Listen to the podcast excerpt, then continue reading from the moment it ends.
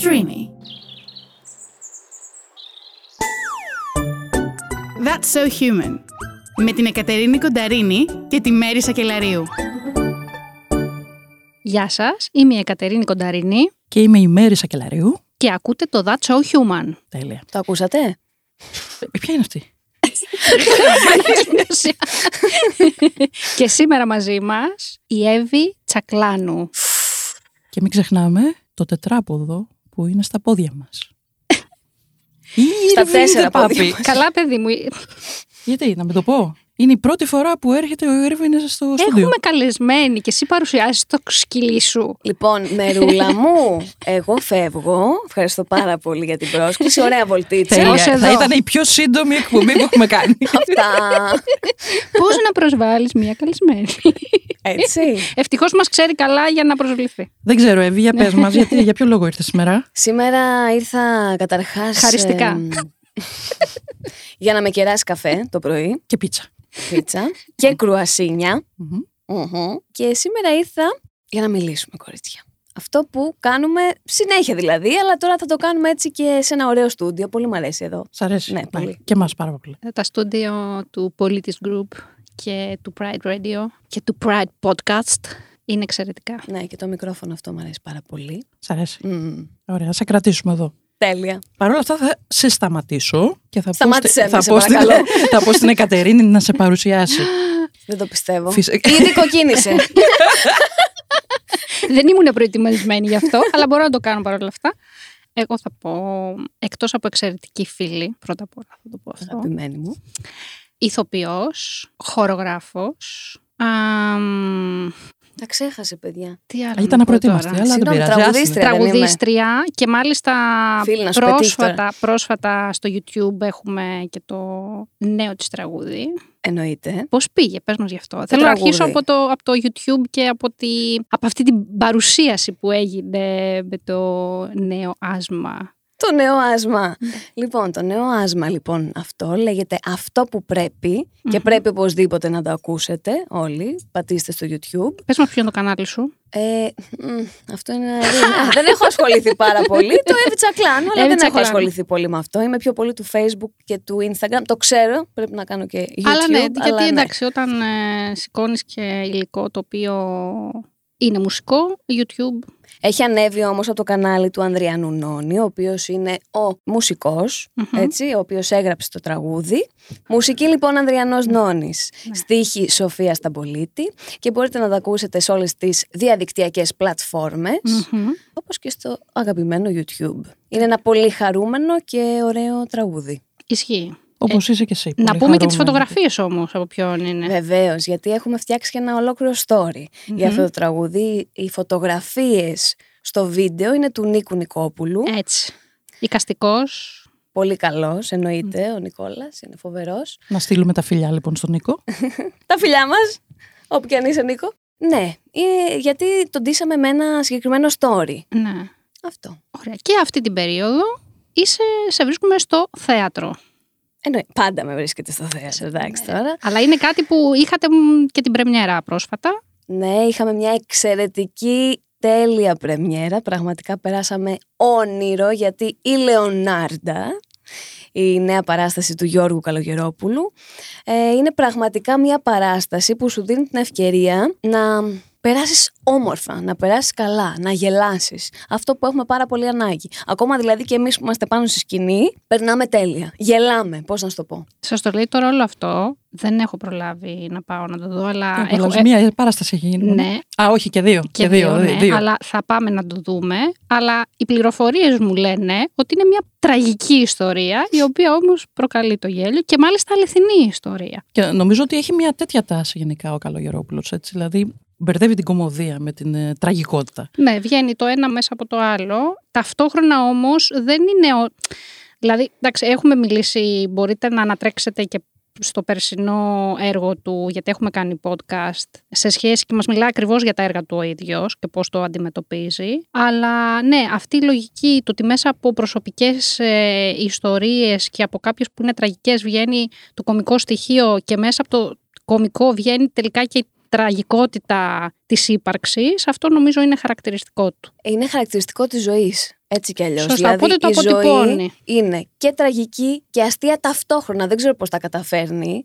Αλλά αυτό που έλεγε και αυτό που ήταν και ο Τζόκερ, δηλαδή Μμμ. στην ταινία, είναι αυτό. Εκεί που όλα είναι τραγικά, είναι και αστεία ταυτόχρονα. Δεν ξέρω. Έτσι γίνεται. Θέλω λίγο λόγια, δύο λόγια για αυτή την ε, τύπισσα, τη Λεωνάρντα. Ναι, λοιπόν, η Λεωνάρντα είναι μια παράσταση που βασίζεται όντως, όπως είπε, στε- σε αληθινή ιστορία. Η Λεωνάρντα Τσιαντσούλη, λοιπόν, έδρασε την εποχή του Μουσολίνη. Οκ. Είναι σημαντικό ότι έδρασε και την εποχή του Μουσολίνη κατ' εμέ, γιατί ήταν πολύ της πατρίδας. Και μάλιστα στο δικαστήριο είχε πει εγώ αυτές τις κουτάλες, που θα πούμε πόσο σημαντικές είναι, τις έδωσα για να γίνουν μέταλλο, να λιώσουν, να γίνουν μέταλλο και να γίνουν σφαίρες για την πατρίδα.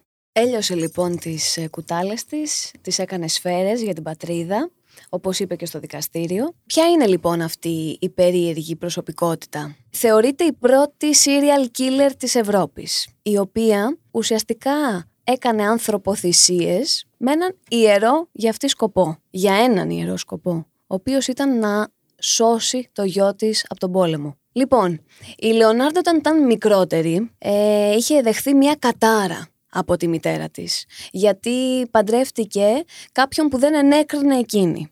Οπότε αυτή την καταράστηκε από τότε. Κουβαλώντας λοιπόν αυτή την κατάρα και συναντώντας ένα περίεργο Ρουμάνο λέει που της είπε τη μοίρα της, της είπε ότι στο ένα χέρι έχει θάνατο και στο άλλο άσυλο, ανιάτων. Η Λεωνάρδα λοιπόν αυτό το κράτησε, έμεινε 17 φορές έγκυος, έχασε όλα της τα παιδιά, εκτός από τέσσερα, εκ των οποίων ο αγαπημένος της γιος, ο οποίος γιος της, όντως όταν ήρθε ο πόλεμος, πήγε στο μέτωπο, Επί Μουσολίνη αυτό τώρα. επί Μουσολίνη. ναι. Ναι. Λοιπόν, εκείνη τότε είχε ανοίξει ένα μαγαζάκι με γλυκά. Και τι θεώρησε ότι πρέπει να κάνει; Δεν μ' αρέσει αυτό έτσι όπως πάει. Ναι, ναι, άκου.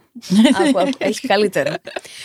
Serial killer θεώρησε, ήταν, την περιμένεις. Ναι, γι' αυτό, επειδή Ναι. με έχει προετοιμάσει. θεώρησε λοιπόν ότι θα πρέπει να κάνει μια ανθρώπινη θυσία για να επιστρέψει ο γιος της σώος και αυλα- αυλαβής από το μέτωπο. Και όντως το κάνει. Τα θύματα της λοιπόν, τα δύο, έγιναν κέικ και το ένα σαπούνι. Κάτσε, κάτσε, κάτσε, κάτσε, περίμενα.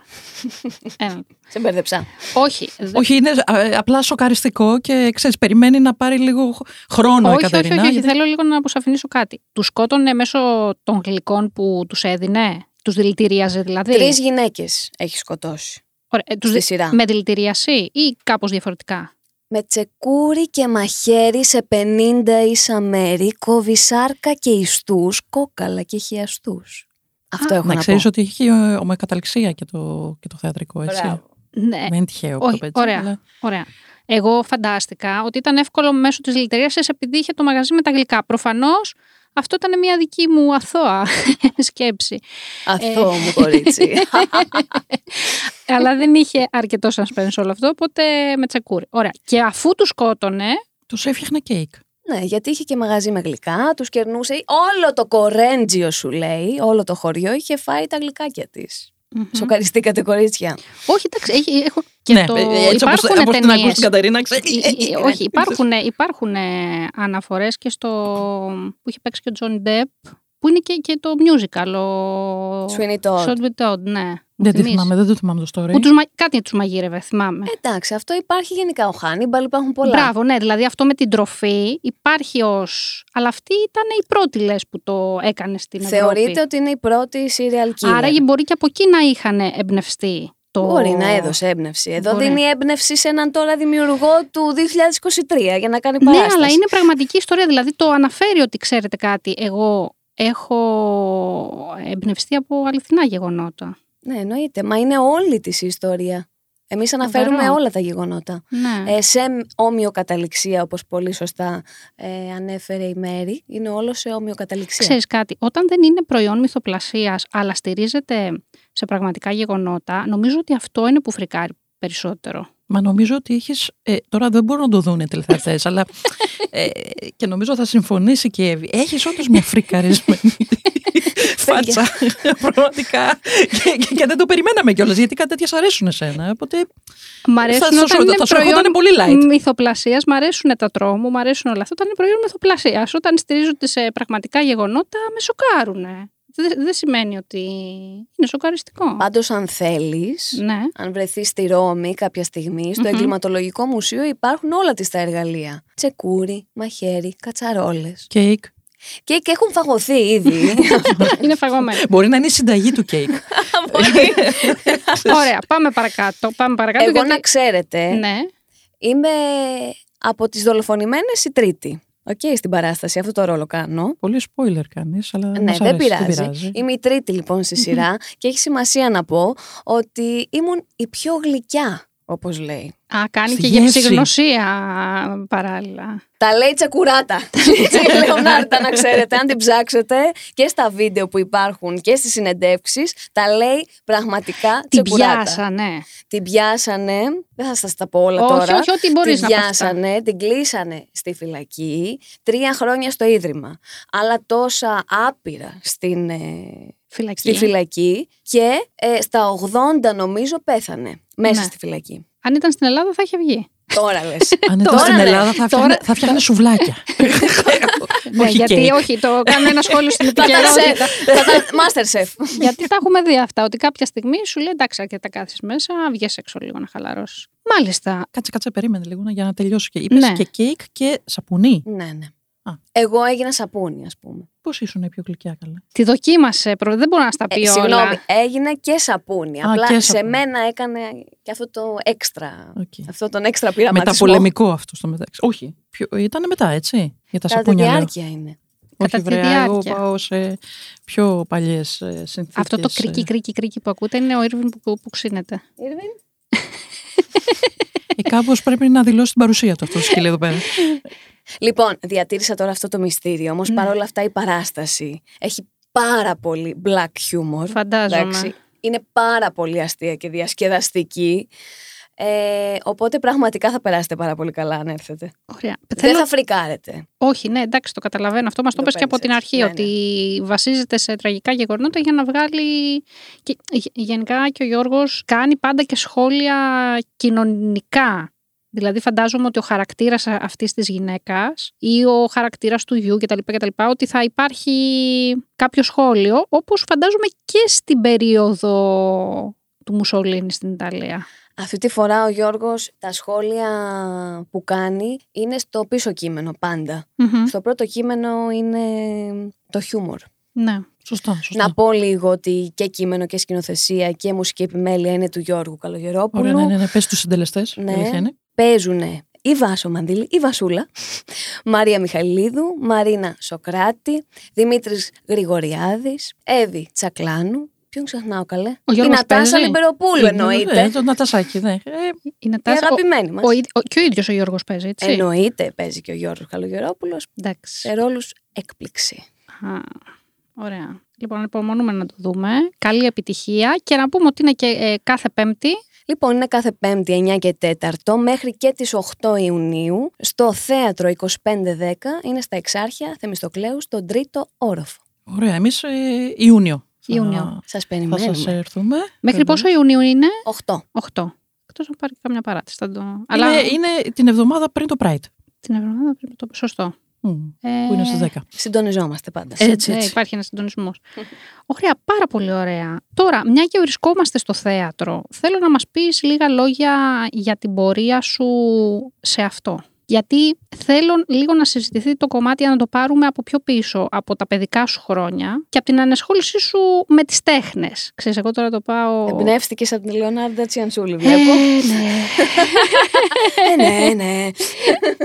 Και πώς αποφάσισες να κάνεις κάτι που στην Ελλάδα είναι αρκετά δύσκολη απόφαση, ειδικά στο κομμάτι της επιβίωσης; Ε, θα φτάσουμε βέβαια και μέχρι το σήμερα και στο τι επικρατεί τα γνωστά σε σχέση με την υποβάθμιση των σχολών κτλ. κτλ. Αλλά πριν φτάσουμε εκεί, θέλω να μας πεις το δικό σου ξεκίνημα, πώς το αποφάσισες όλο αυτό; Καταρχάς να πω ότι δεν το αποφάσισα. Στα τέσσερα μου χρόνια απλά η μητέρα μου με πήγε χορό. Εγώ έχω ξεκινήσει από το χορό. Έτσι, κλασικό μπαλέτο, σύγχρονο χορό από τα τέσσερά μου. Ε, ξεκίνησε λοιπόν μια παράλληλη πορεία με το σχολείο, με ένα δεύτερο σχολείο που ήταν ε, η σχολή χορού. Γιατί εμείς, ε, εκτός του ότι ήταν μια ανταγωνιστική σχολή, ε, είχαμε και εξετάσεις χώρου πάντα κάθε χρόνο. Η RAD έτσι είναι, το σύστημα αυτό, το Royal Academy of Dance. Ε, είναι έτσι πιο αυστηρό. Και μία διευκρίνηση ότι δεν βρισκόσουν Αθήνα. Ναι, ήμουν στην επαρχία, λοιπόν, εγώ είμαι από τη Χαλκίδα. Οπότε ξεκίνησε λοιπόν η πορεία μου να έχω συνέχεια εξετάσεις, να προσπαθώ να περάσω από το ένα επίπεδο στο άλλο, να έχουμε κάθε χρόνο παραστάσεις. Από πολύ μικρή μπήκα λοιπόν σε αυτή τη διαδικασία. Ε, μεγαλώνοντας, επειδή κάποια στιγμή μπουχτίζεις από όλο αυτό και επειδή ο πολύς περιορισμός, η πολλή πειθαρχία μπορεί να σε κάνει κάποια στιγμή να επαναστατήσεις, έρχομαι λίγο πριν τις Πανελλήνιες και λέω τέλος ο χώρος για μένα. Εκεί παθαίνουν όλοι σοκ. Ε, Οκ. Τι εννοείται; Ενώ κάνεις από τα τέσσερα. Ναι, τι εννοείς, λέει η δασκάλα μου τότε. Τέλος ο χορός. Όλοι θεωρούσαν ότι η Εύη θα σπουδάσει χορό. Τέλος. Και μάλιστα είχε εκνευριστεί τόσο μάλλον η δασκάλα μου τότε που εμένα μου έχει μείνει αυτή η κουβέντα. Αν σταματήσεις τώρα, Εύη, δεν θα συνεχίσεις. Δεν μπορείς να συνεχίσεις μετά. Τώρα είναι το τέλος. Ένα μεγάλο ψέμα αυτό, να το πούμε, αλλά υπήρχε η νοοτροπία αυτή. Είχα σοκαριστεί. Γενικά ίσο- είχα σοκαριστεί με αυτή την νοοτροπία. Από μικρή θεωρούσα ότι ο χορός, η τέχνη δεν είναι αυτό που μου πλασάρουν, δεν είναι αυτό που μου λένε, δεν είναι όλος αυτός ο περιορισμός. Θεωρούσα ότι πρέπει να υπάρχει μια ελευθερία σε όλο αυτό, μια ελευθερία έκφρασης η οποία είχε σταματήσει να υπάρχει. Οπότε σταμάτησα και εγώ να τα αγαπώ. Λέω, stop. Πότε περίπου άρχισες, από τα τέσσερα που άρχισες να κάνεις όλη τη διαδικασία και που άρχισες με έναν ενθουσιασμό παιδικό; Πότε περίπου, σε ποια φάση πριν φτάσεις για τις εξετάσεις, άρχισες να νιώθεις δυσφορία; Νομίζω από το γυμνάσιο. Okay. Μπαίνοντας δηλαδή στην εφηβεία ουσιαστικά. Νομίζω ναι, εκεί που έρχονται όλες οι αναζητήσεις, κάθισα και σκέφτηκα κάποια πράγματα και άρχισα να βλέπω τι με κάνει να νιώθω καλά και τι όχι. Είχε σταματήσει να με κάνει να νιώθω καλά όλο αυτό. Πιο πολύ πιεζόμουν, αγχωνόμουν, παρά το χαιρόμουν. Μμμ. Προφανώς έχει και μια άλλη προσωπική ψυχολογική βάση αυτό, αλλά τέλος πάντων επειδή με αυτόν τον τρόπο εκφραζόμουν, εκεί ξεσπούσε. Και τελικά δεν εκφραζόσουν μέσα από το χορό. Όχι Ή- έτσι όπως μου το λέγανε. Ναι, γινόταν ε, κατά κάποιο τρόπο μόνο ως μάθημα, ως εκπαίδευση να το πω έτσι. Ως περιορισμός. Εγώ έτσι ένιωθα. Ναι. Δεν είχε κάποια δημιουργικότητα πια αυτό το πράγμα. Οπότε λοιπόν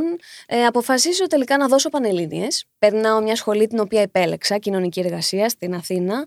Ε, κοινωνική λειτουργός για όσους δεν ξέρουν, γιατί πολλοί με ρωτάνε τι είναι κοινωνική εργασία. Ναι, η αλήθεια είναι ότι δεν είναι διαδεδομένο Στην Ελλάδα. με αυτόν τον τρόπο. Ναι, όχι. Ε, social work, πιο πολύ το ξέρουμε στα αγγλικά. Πολύ δημιουργικό κι αυτό. Βεβαίως, ε, πολύ ωραία σχολή, πολύ ωραίο επάγγελμα, το οποίο αγάπησα και στο οποίο έκανα και μια χαρά τις πρακτικές μου και τον εθελοντισμό μου, δηλαδή το έκανα.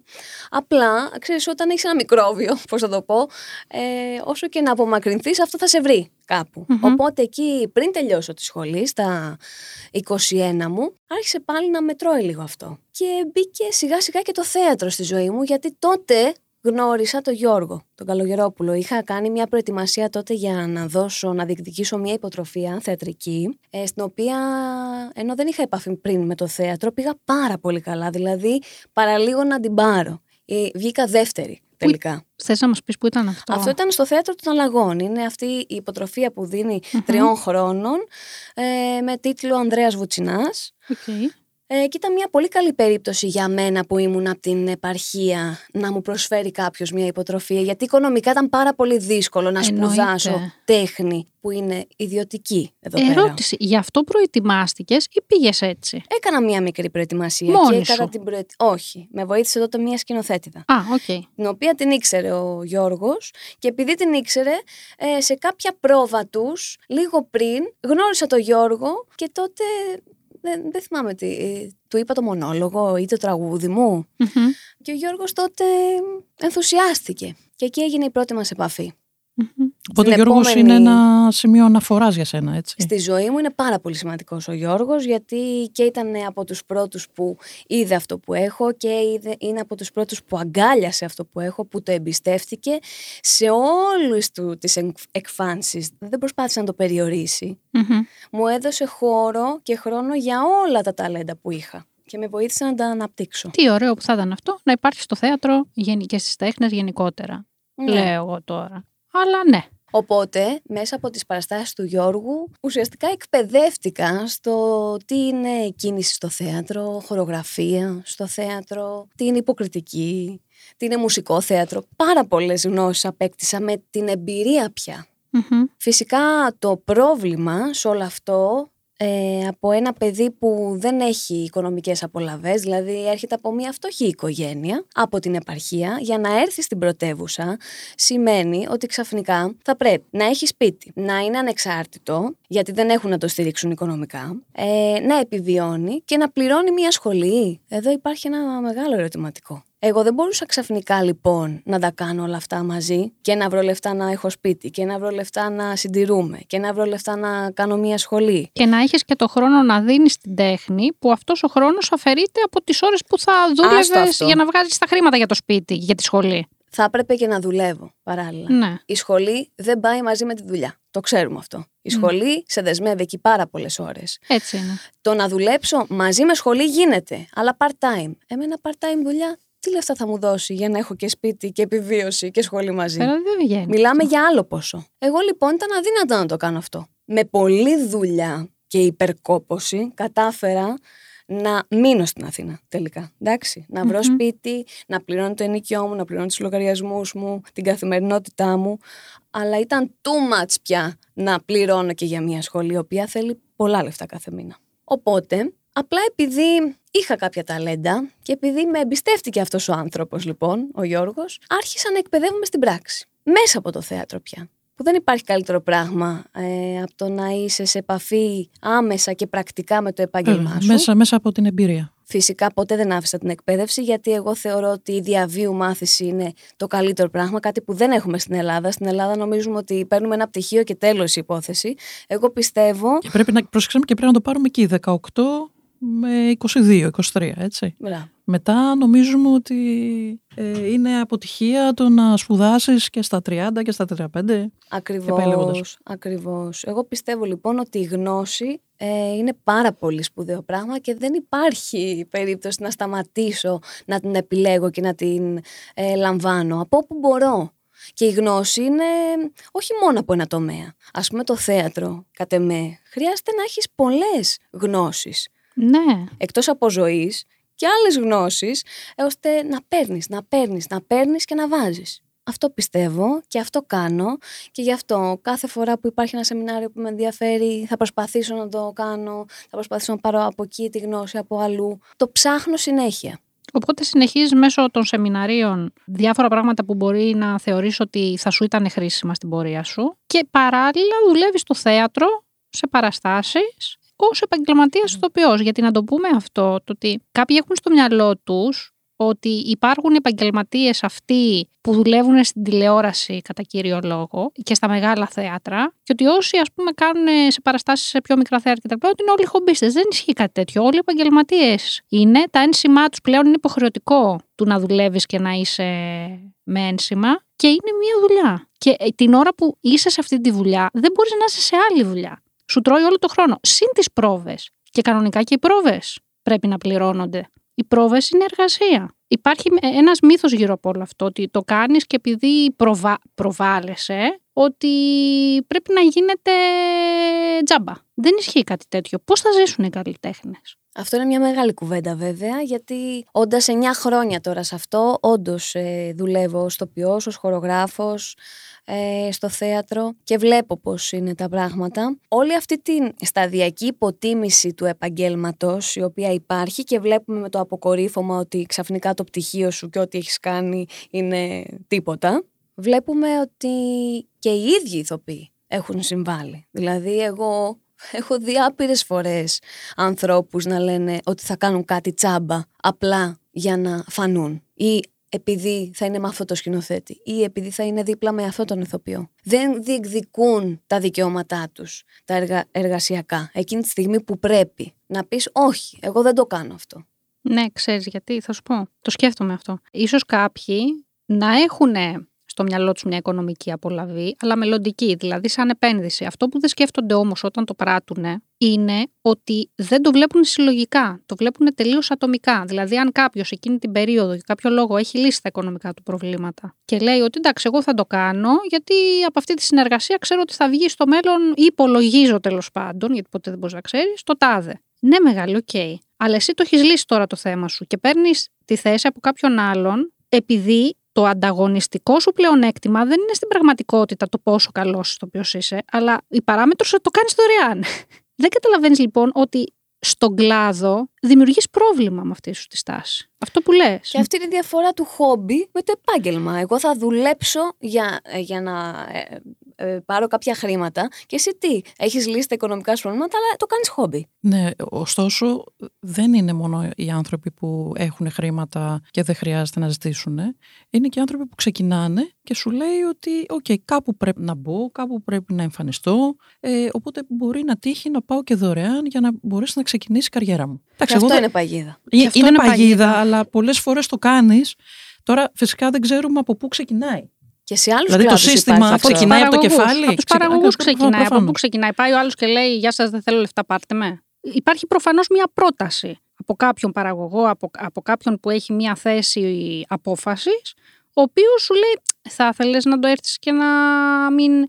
που πρόσεξε, να το κάνεις. Αλλά όταν είναι να το κάνεις σε μια παράσταση που όλοι είναι θελοντικά, που κανείς δεν πληρώνεται και γίνεται σε επίπεδο το κάνουμε για, το, για, για έναν σκοπό, ναι. το καταλαβαίνω. Εννοείται ότι υπάρχει και αυτό. Και πολλοί τραγουδιστές, ας πούμε, κάνουν συναυλίες και δεν παίρνουν χρήματα για να δοθούν τα λεφτά κάπου. Δεν μιλάω για αυτές τις περιπτώσεις. Αυτές είναι εξαιρετικές περιπτώσεις. Ναι, αλλά όταν έχεις. Ε, ε, που εγώ πάρα πολύ χαλιέμαι. Όταν έχεις μία παράσταση που κάποιοι έχουν πληρωθεί και κάποιοι δεν έχουν πληρωθεί. Εκεί είναι Δηλαδή ο άλλος μπαίνει. ανισότητα. Κάτσε. Μην μιλήσουμε τώρα για τις μεγάλες παραστάσεις και τα μεγάλα ονόματα που ο μισθός τους είναι εκεί πάνω και τον άλλον είναι εκεί κάτω. Έτσι. Και που. Ποιος ήταν, νομίζω. Τώρα πάω στον κινηματογράφο. Ο Κιάνου Ρίβς νομίζω. Που σου λέει ότι απαιτώ όχι μόνο ηθοποιοί και αυτοί που κάνουν τα CGI και να πληρωθούν και αν δεν πληρωθούν τόσο θα τους δώσω εγώ μέρος των δικών μου κερδών ας πούμε. Δηλαδή να υπάρχει το ότι ωραία πάω παίζω σε μια παράσταση είμαι το πρώτο όνομα. Δεν μπορείς να μην σε νοιάζει πρώτον πόσο παίρνει ο συμπρατογωνιστής σου. Να, δηλαδή, εξασφαλίζω εγώ το δικό μου, αυτά που γίνονται τα γνωστά με το πόσο παίρνουν οι άνδρες στο πι και πόσο παίρνουν οι γυναίκες. Μετά, από κάτω τους έχεις πληρωμένους όλους. Δεν μπορώ εγώ να συμμετέχω σε μια παράσταση. Θα μου πεις τι θα κάνεις. Θα πας και θα ρωτάς έναν έναν. Μα αυτά είναι γνωστά. Δεν είναι γνωστά. Δηλαδή, εντάξει, το τιμολόγιο δεν μπορεί να πας να το πάρεις, αλλά μπορείς να δεις οι συνεργάτες σου αν είναι ικανοποιημένοι από τη συνεργασία. Και τελικά αυτοί οι παραγωγοί οι οποίοι δεν αποτυπώνουν έτσι όπως πρέπει και δίκαια το οικονομικό κομμάτι να απομονώνονται γιατί σου λέει δεν είσαι καλός για συνεργασία τέλος. Αυτή είναι η δική μου άποψη. Εντάξει, πρακτικά ανάλογα τη συνθήκη δυστυχώς γιατί όταν ε, καλή ώρα αναζητάς μια δουλειά ε, θα πας και με μια, ένα μικρό μισθό. Δεν θα κάτσεις να σκεφτείς το μισθό που μπορεί να πάρει κάποιος άλλος δίπλα σου. Δηλαδή θα αναγκαστείς εννοώ. Μα δεν το λέω το, το από κάτω προς τα πάνω. Εγώ δεν δε λέω ότι θα έρθει ο ηθοποιός ο οποίος θα έχει έναν ε, ρόλο μικρό και θα κοιτάξει για το budget, αλλά αυτός που είναι το πρώτο όνομα μπορεί να εξασφαλίσει κάποια πράγματα για τους συναδέλφους. Αυτό υπήρχε παλιά. Σε αυτό συμφωνώ, ναι. Να ξέρεις. Mm. εγώ που έχω συζητήσει από ανθρώπους που έχουν ζήσει τα, τα χρόνια αυτά του θεάτρου που υπήρχαν μισθοί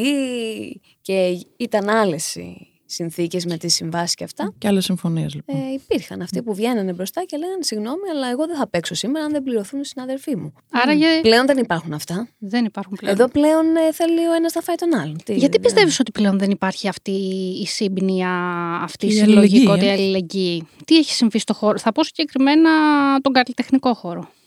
Εσύ που το ζεις από μέσα. Ενώ παλιότερα υπήρχε. Δεν γνωρίζω τι γινόταν παλιότερα γιατί δεν έζησα παλιότερα. Είμαι ένας νέος άνθρωπος που μόνο το τώρα μπορώ να δω. Νομίζω ότι υπάρχει μεγάλος ανταγωνισμός.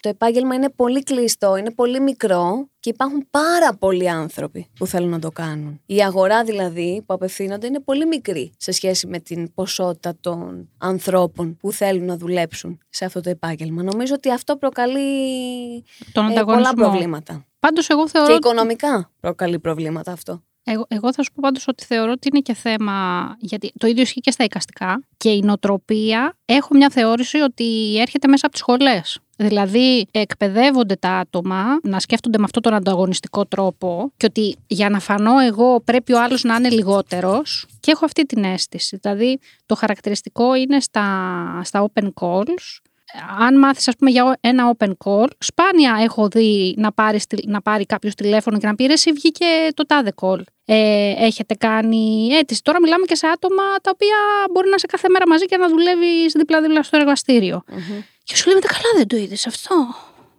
δεν το είδες που βγήκε. Ναι, βέβαια, έκανα αίτηση εγώ. Δεν το είδες. Και βλέπεις σε άλλες σχολές που βγαίνει, ας πούμε, για αρχιτέκτονες, ας πούμε, κάτι και αμέσως λένε «Α, το είδατε αυτό, να κάνετε έτσι και τα λοιπά». Αυτό όμως, για κάποιο λόγο, γίνονται μέσα από τις σχολές αυτή η νοοτροπία ότι λοιπόν, παιδιά, εδώ μεταξύ μας έχει βγει αυτό. Δηλαδή ο κλειστός ο κύκλος, ότι είμαστε εμείς το παρεάκι, κλίκα και αυτά. Και φαντάζομαι ότι κάπως έτσι συμβαίνει και στα καλλιτεχνικά όσο αφορά το θέατρο. Δηλαδή ένας πε, ε, περιορισμός και όχι μία αλληλεγγύη που βλέπω σε άλλα επαγγέλματα. Ε, γενικά η λέξη περιορισμός νομίζω ότι είναι χαρακτηριστική γιατί την ανέφερα και από την αρχη Αυτό το βίωσα. Εντάξει, δεν έχω πάει σε δραματική σχολή, αν και έχω περάσει εξετάσεις, θα μπορούσα να σπουδάσω, με έχουν πάρει σχολές. Σας είπα ότι λόγω οικονομικών ήταν λίγο ανέφικτο αυτό. Αλλά να σου πω κάτι, δεν θα το επέλεγα κιόλας. Δηλαδή, δεν νομίζω ότι υπάρχει κάτι που να με ικανοποιεί εκεί έξω σε θέμα επίπεδου. Κάτι κερδίζεις, κάτι χάνεις πάντα. Δηλαδή δεν υπάρχει το, το, το, τέλειο και μια εκπαίδευση μπορεί όπως λες και να σε περιορίσει ή να σου δημιουργήσει μια τέτοια νοοτροπία την οποία εσύ μπορεί υπό άλλες συνθήκες ας πούμε να μην την ανέπτυσες και να λες τώρα μα γιατί είναι έτσι τα πράγματα; Εγώ στο λέω ότι έχω την αίσθηση ότι είναι μέσα από τις σχολές αυτά. Εγώ το έχω δει από παιδιά που βγαίνουν από σχολές. Υπάρχει μεγάλη, δεν ξέρω, τους δημιουργούν ε, μεγάλη ανασφάλεια σαν να το θέλουν να τους τρομάξουν. Α, αυτό είναι ένα άλλο φαινόμενο. Θέλω να το πω και αυτό, γιατί ε, σου είπα και στα οικαστικά είναι το ίδιο. Ω φοιτητής μπαίνεις στη διαδικασία, μα γιατί ρε παιδί μου μου ρίχνει την ψυχολογία; Mm. Μπορεί ο βοηθός, ξέρω εγώ, καθηγητή, μπορεί να μου ρίξει την ψυχολογία. Και εντάξει, άλλο να σου πει κάτι για να βελτιωθείς, έτσι, εννοείται, και να δεχτείς την κριτική, και άλλο να σε πάρει και να σε ξεφτυλίσει. Έχουμε δει, ας πούμε, σε εξάμεινα να τον παίρνει τον άλλο και να τον βαράει κάτω σαν το χταπόδι. Και λες, γιατί να το κάνεις αυτό; Σε πληροφορώ ότι λύνεται το μυστήριο. Γιατί κάποιοι, κάποιοι όχι όλοι, σε βλέπουν ως μελλοντικό ανταγωνιστή. Και σου λέει, άμα τους πάσω τώρα το τζαμπουκά και το ηθικό, ανεβαίνουν κατά τόσο πιθανότητες αυτός ο άνθρωπος να μην έχει όταν θα τελειώσει τη σχολή κάποια στιγμή, ή μπορεί και να μην τελειώσει, να μην αντέξει να την τελειώσει. Κάποια στιγμή λοιπόν δεν θα αντέξει. Ή θα τους πάσω το ηθικό και δεν θα κάνει τις κινήσεις που θα έκανε, γιατί θα λέγει Καλά, πού να πάω εγώ. Εγώ εδώ μέσα μου κάνανε, με είχαν εξευτελίσει, ας πούμε. Πού θα πάω να κάνω, πού έκθεση. Ή επειδή το κάνανε αυτού νου, το κάνει και αυτό στους άλλους. Ναι. Κόμπλεξ. Ναι. Βέβαια, το καλό είναι ότι τα τελευταία χρόνια αυτά καταγγέλλονται, αυτές οι συμπεριφορές. Παλιότερα ήταν πολύ σύνηθες ότι απλά τα άκουγες, ερχόντουσαν οι φοιτητές σου λέγανε Μα πώ σου μίλησε έτσι. Έχουμε δρόμο ακόμα γι' αυτό. Αλλά δεν, δεν έλεγε κανείς, ή δεν έβγαινε εκείνη την ώρα που τον ξεφτύλιζε το φοιτητή να βγει μπροστά ένας άλλος φοιτητής ή οι φοιτητές και να πούνε Καλά, πώς του μιλάς έτσι. Ποιος νομίζεις ότι είσαι; Τι, τι σχέση είναι αυτή, ας πούμε; Ποιο σου δίνει το δικαίωμα; Ε, όλα αυτά νομίζω ότι. Οπότε Ερώτηση τι θέλεις. Δεν έχω κάτι συγκεκριμένο. Απλά ε, ε, ε, κάπως να το κλείσουμε σιγά σιγά. με την έννοια δηλαδή να μας πει η Εύη έτσι, ναι. για, το, έτσι για το τέλος τι άλλο έχει σκεφτεί μελλοντικά; Υπάρχει κάτι που μπορούμε να περιμένουμε από σένα το καλοκαίρι, από Σεπτέμβρη; Κάτι στα να αναμένουμε. Υπάρχουν διάφορα στα σκαριά τώρα. το τι θα επιλέξω να κάνω και το τι όχι δεν μπορώ να σας το πω αυτή τη στιγμή, ούτε στον εαυτό μου. ε, σίγουρα ετοιμάζω κάτι δικό μου. Θα σκηνοθετήσω πρώτη φορά μια μουσικοθεατρική παράσταση που είναι πιάνο, φωνή και έχει και εμένα ως το οποίο χορογράφω. Τι ωραία. Ε, είναι ένα ενδιαφέρον project το οποίο δεν μπορώ να σας πω πολλά αλλά το οποίο ετοιμάζεται. Αυτό δηλαδή θα είναι από φθινόπωρο μεριά ή... Ε... Από ό,τι βλέπω ναι. Τώρα τα... υπάρχουν και άλλα πράγματα, αλλά τα οποία αυτή τη στιγμή τα επεξεργάζομαι κι εγώ. Αυτό που μπορώ να πω σε ευχή, γιατί το έχω πάρα πολύ στο μυαλό μου και προσανατολίζομαι σε αυτό, είναι επειδή μεγαλώνοντας έχω καταλήξει ότι αγαπώ δύο πράγματα πάρα πολύ. Την κάμερα, το ένα, έτσι αγαπώ πολύ τον κινηματογραφο και το musical είναι ένα είδος που αγαπάω πάρα πολύ και στο οποίο εκπαιδεύομαι τώρα, κάνω και μαθήματα φωνητικής, κάνω και κλασικό τραγούδι, γενικά θέλω να προσανατολιστώ ε, προς αυτή την κατεύθυνση. Θα ήθελα πάρα πολύ, εύχομαι και ελπίζω, ε, να μου κάτσει κάτι, κάτι από αυτά τα δύο. Musical ή κινηματογράφος; Ναι, ναι. Νομίζω στο musical θα ήταν πολύ καλή. Ναι, και εγώ αυτό πιστεύω. Έτσι που την έχω δει και από τους ε, ρόλους και... Και στον κινηματο και στη μεγάλη οθόνη θα ήθελα να σε δω. Καλά, παντού θα θέλαμε να σε Α, δούμε. ναι, θα θέλες. Θα ήθελα Για πάρα κάνε μια πολύ. ταινία. Δεν είμαι σκηνοθέτης. Μπο- μπο- ε, Σκηνοθέτης Γιατί; όχι Κατερίνα, αλλά ε, παραγωγή μπορεί Περίμενε. να κάνει το Humacast. Παρακαλώ. Ναι, γιατί είναι Το human cast, και είναι- δέχομαι προτάσεις. Ε, Κάτσε σιγά Μακάρι, σιγά. και- κοίτα, να σιγά σου σιγά πω θα και το- σε εμάς είναι από τα όνειρά μας να μπορέσουμε να. ναι, ας πούμε τα όνειρά μας τώρα, για να... γιατί ακούει το σύμπαν, Νομίζω παιδιά. ότι ναι, μπορούμε να κλείσουμε και με αυτό. Ναι. Η κινηματογραφική παραγωγή είναι κάτι που. Αλλά το έχουμε βάλει πολύ αργότερα. Γιατί θέλει πολύ μεγάλο budget, ρε παιδί μου. ο Το ξέρω. κινηματογράφος. Αλλά εντάξει, υπάρχουν και επιχορηγήσεις, υπάρχουν πράγματα που μπορείς να διεκδικήσεις. Νομίζω το Human Cast το κάνει πολύ καλά αυτό. Προς το παρόν στο- είμαστε στο κομμάτι του φεστιβάλ. Κάτσε ένα. ένα. Κάτσε. Ναι, Ναι, ναι, Δεν περιμένουμε είναι να- αυτό πολύ περιμένουμε να δούμε. σημαντικό. Είναι, είναι, είναι. είναι. Είναι πολύ σημαντικό. Μπράβο, κορίτσια. Σας χαίρομαι πάρα πολύ. Σε Εγώ ευχαριστούμε. στέλνω αυτή την ευχή στο σύμπαν γιατί ξέρω ότι ακούει. Στείλτε κι εσείς την ευχή σας και όλα θα πάνε καλά. Ναι, Επίσης στο επόμενο φεστιβάλ, εφόσον μπορέσουμε και πάρουμε και την επιχορήγηση και φέτος, ε, η Εύη Τσακλάνου θα είναι μεταξύ των συνεργατών μας. Οχ, Ε, αυτό δεν Ε, μου το βεβαίως. είπαν. Το Τώρα έχουμε- έγινε το- αυτό. το Αυτό- έχουμε- Παιδιά, Το αυτό έχουμε έγινε εδώ. σκεφτεί. Ναι, ναι, ναι. Είναι, είναι, τραπέζι σε, ε, πάνω. κλείνουμε, σε κλείνουμε για τον χρόνο. Ω, Μάλλον για φέτος, το Για 23. φέτος, βρε, γιατί τι- είμαστε στο τέλος βέβαια της χρονιάς. Το Δεκέμβρη εμείς το κάνουμε. Αλλά ναι. Παιδιά, αλήθεια, τώρα το μαθαίνω. Τιμή μου. Κάτσε να εξασφαλίσουμε το budget. Μα αυτό είπα και εγώ, άμα δεν το είναι. εξασφαλίσουμε, ε, θα, θα γίνει κιόλας. Γιατί άλλωστε το πλάνο υπάρχει και είναι καταπληκτικό για το, για το φεστιβάλ που θα γίνει το Δεκέμβριο. Ελπίζουμε να Wow. τα καταφέρουμε. Είμαι σίγουρη, θα τα καταφέρετε. Ποιο είναι το όνειρό σου, Εύη, πέρα από τον κινηματογράφο φυσικά που ανάφερες και, Και το την, ε, musical. το musical. Το όνειρό σου ως, ως οντότητα, ως, ε, σε, ακόμα και σε κάτι προσωπικό, δεν ξέρω, ε, οτιδήποτε. Δεν βλέπω μακροπρόθεσμα. Μ' αρέσει να βλέπω το τώρα, γιατί και με την ψυχοθεραπεία που κάνω πέντε χρόνια τώρα και έχει, με έχει βοηθήσει πάρα πολύ στη σκέψη. Έβγε παιδί μου, έβγε. Ναι, ε, ευχαριστώ πολύ. Θεραπεύτρια. ε, με έχει φέρει η σκέψη πολύ στο τώρα, το τι συμβαίνει τώρα. Αυτό με έχει βοηθήσει πάρα πολύ, έτσι, γιατί είναι πολύ δύσκολο να ζεις συνέχεια στο παρελθόν, ε, είναι να φοβάσαι το μέλλον. Οπότε το να ζεις το τώρα είναι το καλύτερο που μπορείς να κάνεις για τον εαυτό σου, να ζεις τη στιγμή και εγώ θέλω να δημιουργώ με τους ανθρώπους που αγαπώ, και έχω τώρα απέναντί μου δύο που αγαπώ, Έτσι. ε, όμορφες στιγμές αγάπης, χαράς. Και πάνω απ' όλα να έχουμε την υγεία μας για να μπορούμε να τα καταφέρουμε όλα αυτά. Πολύ θα- σημαντικό αυτό το μήνυμα. Ναι. Θα σου πω κάτι για το εδώ και τώρα. Σίγουρα δεν προκαλεί στρες και δεν προκαλεί θλίψη. Ό,τι ε, σκεφτόμαστε για το παρελθόν ή ό,τι σκεφτόμαστε για το μέλλον ε, προκαλεί κάποιο έντονο συναίσθημα. Παρ' όλα αυτά, το όνειρο δημιουργεί το κίνητρο.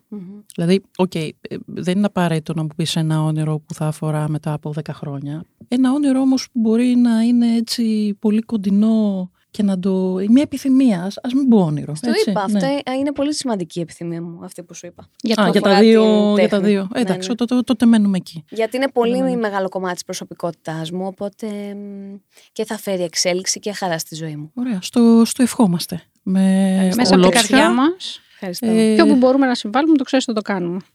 Εννοείται, σε αγαπάμε και πάρα εγώ πολύ. για εσάς. Ε, Λεωνάρντα λοιπόν, μην ξεχάσετε να εννοείται, έρθετε. εννοείται, εννοείται. Λεωνάρντα, κάθε Πέμπτη. Ε, πες λίγο πάλι τις ημερομηνίες. Λοιπόν, έχουμε 1 και 8 Ιουνίου, έτσι, Ακόμα, σίγουρα, ναι, ναι. και είναι και 25 Μαΐου. Εντάξει. Αυτές οι τρεις θα Ωραία. προλάβετε πιστεύω. Ε, ναι, νομίζω. ναι. Ναι, ναι. Τον Ιούνιο θα είμαστε σε εσάς. Ακριβώς, ακριβώς. Και Happy Pride. Happy Pride. Λοιπόν, Έρχεται. Κατερίνη, εσύ ένα όνειρο ε, με μια φράση, με μια, με μια λέξη, ας μην πω, ας κλείσουμε με μια λέξη. Εγώ θα πω να πραγματοποιηθεί το, το φεστιβάλ, ε, το Human Cast Exclusive Art Festival και αυτό το Δεκέμβριο. Αυτό, αυτός είναι ο στόχος μου για Τέλεια. φέτος. Ακούς σύμπαν; Σύμπαν, ακούς, εγώ, ζη- Σήμερα- εγώ ζητάω διακοπές. Ω, Πού, Εντάξει, έχω κουραστεί. Πού; Φανταστά. Ε; πού; Ε, δεν, δεν με πειράζει το μέρος. Θέλω να έχει ησυχία, ηρεμία, ε, λίγο να φορτώσω μπαταρίες. Αυτό, Τέλεια. αυτό, αυτό να ακούσει το σύμπαν. με τους ανθρώπους που αγαπάω πάντα, φυσικά. Ε, οπότε, είμαι η Μέρη Σακελαρίου. Και είμαι η Κατερίνη Κονταρίνη. Είχαμε καλεσμένη την Εύη Τσακλάνου και σε ευχαριστούμε πάρα πολύ. Τσακλά, τσακλά δεν με είπες σήμερα. Τα τσάκλα. Ναι, συγγνώμη. Θα, έχει τη- και το θα την δείτε nickname. και ως τσάκλα. Στα social. Στα Πού και social. πού είμαι και τσακλά. Ακριβώς. και εγώ, Hashtag τσάκλα. να, να παρουσιάσει τον Ήρβιν. Ο Ήρβιν βεβαίως είναι κάτω στο πάτωμα. Ήρβιν, να Κοιτάει. Α, Εντάξει, μια χαρά, μια χαρά τον βλέπω. Εντάξει, για, για πρώτη εκπομπή, Ήρβιν, μια χαρά τα πήγες. Λοιπόν, και ξαναλέω εγώ. Ακούτε, Ακούτε, ακούτε, ακούσατε. ακούσατε. Έτσι, το That's So Human.